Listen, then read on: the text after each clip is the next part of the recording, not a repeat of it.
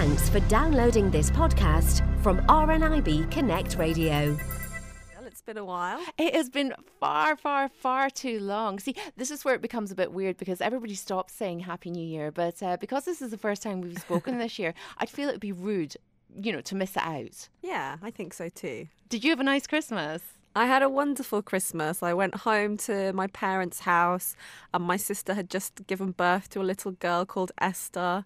And my boyfriend came up and had Christmas with my family for the first time. So it was lovely. Oh, that's fantastic. And I believe your little baby niece has your middle name. I know, yeah. It was a surprise as well. So I was very emotional when I found that out. It was really special. She's absolutely adorable. So I feel very, very like a proud auntie. Oh, that's so lovely. Oh, congratulations, Hannah. You. Honestly, I'm so, so pleased. Well, listen, the other thing I'm really pleased about today is the fact that Take a Break Magazine is out. You've still got time to get this copy. The next issue will be out on Thursday, so I know you're beavering away at that at the moment. But for the moment, we've got a great story, and it's My Big Fake Wedding. Yeah, so this is from a lady called Kirsty.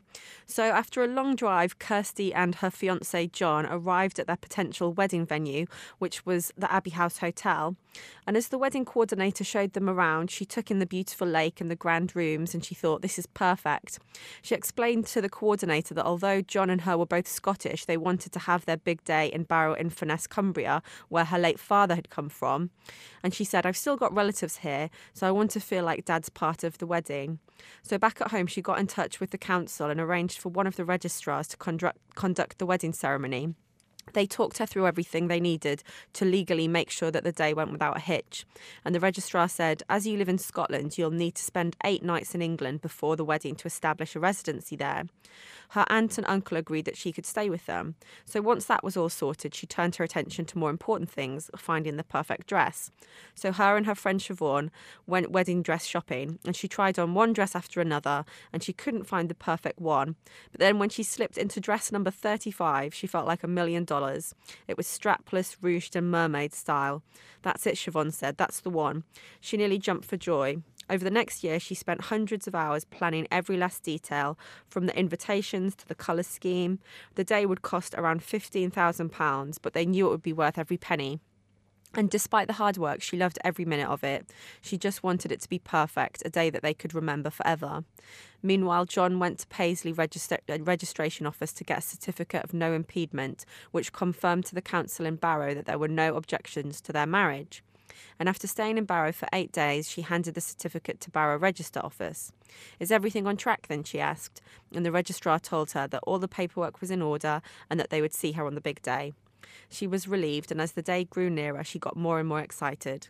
The night before the wedding, John and other family members joined them for a meal. They had a great time laughing and joking, and at the end of the night, John kissed her and said, "See you tomorrow." "I can't wait," she told him. The next day, she woke up feeling excited but calm. She got up early to get her hair and makeup done, and the photographer arrived to capture all of the pre-wedding buzz. "You're the calmest bride I've ever seen," he said. "There's no point getting stressed," she said. "I plan to have a great day." 30 minutes before the ceremony, her dress was on and the makeup artist was doing the final touches when there was a knock at the door. It was John's dad's partner who said, "Do you have the certificate of no impediment with you?" "No," she said. "I gave it to the council 2 months ago." "I'll go and tell the registrar," she said. Next, the hotel manager came up and said, "We're going to have to delay the wedding by half an hour." He explained the registrars had left the paperwork at their office and had to pop back to get it. "Don't worry though," he said, handing her a glass of champagne. 30 minutes later, Mum and her made their way down to the hallway. They waited and waited. By now, Kirsty was starting to become really agitated. She could hear some of her 60 guests outside asking, "Where is she? What's happened?" An hour later, the hotel manager said, "I'm so sorry, but your wedding cannot go ahead today." He explained that the council didn't have the proper paperwork in place and had lost the certificate of no impediment. It meant that they couldn't get legally married. "I can't believe this," she said quietly. Her mind went into overdrive and her whole body began to shake. "What am I going to do, Mum?" she said. She felt as though someone had punched her hard, and it took all her strength not to keel over. The hotel manager suggested that the registrars could perform a mock ceremony and they could still have their reception as planned. She wasn't sure at first, but then she thought of all the people who'd travelled from Scotland to be there. She couldn't just tell them to go home. She still hadn't seen John, so after messages were passed between them, they decided to go ahead with the mock ceremony. Her cousin Howard gave her away, and when John laid eyes on her, he said, "Are you okay? You look lovely." They had some readings, but the registrar wasn't able to pronounce them man and wife. It all felt a bit empty to her. Still, she put on a brave face and posed for pictures before the wedding breakfast. Everything was rushed as they were so far behind schedule. That night, John took her hand in his and said, "I really wanted to marry you today." Tears filled her eyes. The following Monday, they went into work, and everyone shouted, "Here comes Mrs. Canning." Through gritted teeth, she told them what had happened. Silence filled the room. By now, her blood had started to boil.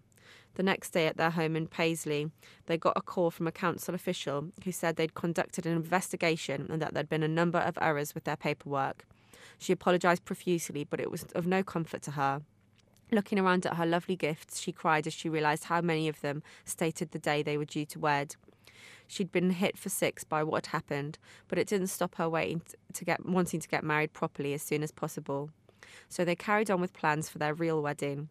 John and her had booked a honeymoon before the wedding, and they decided to go ahead with it to try to cheer themselves up.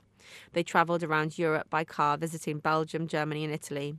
A week later, she wore her wedding dress again, and John and her finally said their I do's at Paisley Registration Office in front of her mum and John's dad and his partner. Afterwards, they had a nice meal at a local hotel. It wasn't the wedding she'd planned for, but she's happy now that she's officially Mrs. Canning. And a spokesperson for Cumbria County Council told Take a Break that they offered their profuse and sincere apologies to Mr. and Mrs. Sloan for the stress and inconvenience caused by their wedding not taking place, and that they were working to identify suitable compensation for the couple. Compensation, absolutely. I mean, I'd be expecting them to reimburse me for my whole wedding. I mean, I'd be absolutely livid. I know, £15,000 on their wedding that wasn't really a wedding. But you know something, it doesn't matter. See, when you've actually picked a date in your head, it's like, you know, my wedding date was the 7th of March. That was the day that I wanted. See, if anything had gone wrong in that day and I'd had to reschedule it for a couple of months later, it wouldn't have felt right in my head. Yeah. You know, psychologically, you gear yourself up to something. Yeah, and they've picked that day for a reason, and you know, it obviously has meaning, and having to do it somewhere else, they wanted it done in that place in sort of memory for her dad. It's just awful. Oh, it's so incredibly sad. It really is. I mean, thankfully they have gone on and got married, and that's lovely. You know, they are man and wife, but it's just not to be married on your actual wedding day. Yeah. Must be incredibly upsetting. I would have been through it all and been told while you're standing there in your wedding dress getting your makeup done that it's not happening. I can't even imagine. Oh, I know. I'd be heartbroken, absolutely heartbroken. But, you know, good for them for carrying on with the day, you know, and not letting everybody else down. That's incredible. But, yeah, I do hope they sort out some really, really suitable compensation for them, honestly. That's absolutely horrendous. Hannah, thank you so much for joining us today. It's always such a pleasure to talk to you. It really, really is. I'm so pleased about your little niece and everything. It's just gorgeous news. But the brand new copy of Take a Break magazine will be out on Thursday. In the meantime, you can take a look at the fully accessible website. Have you got the web address? Yeah, so it's www.takeabreak.co.uk. For more downloads like these, visit rnibconnectradio.org.uk/podcasts.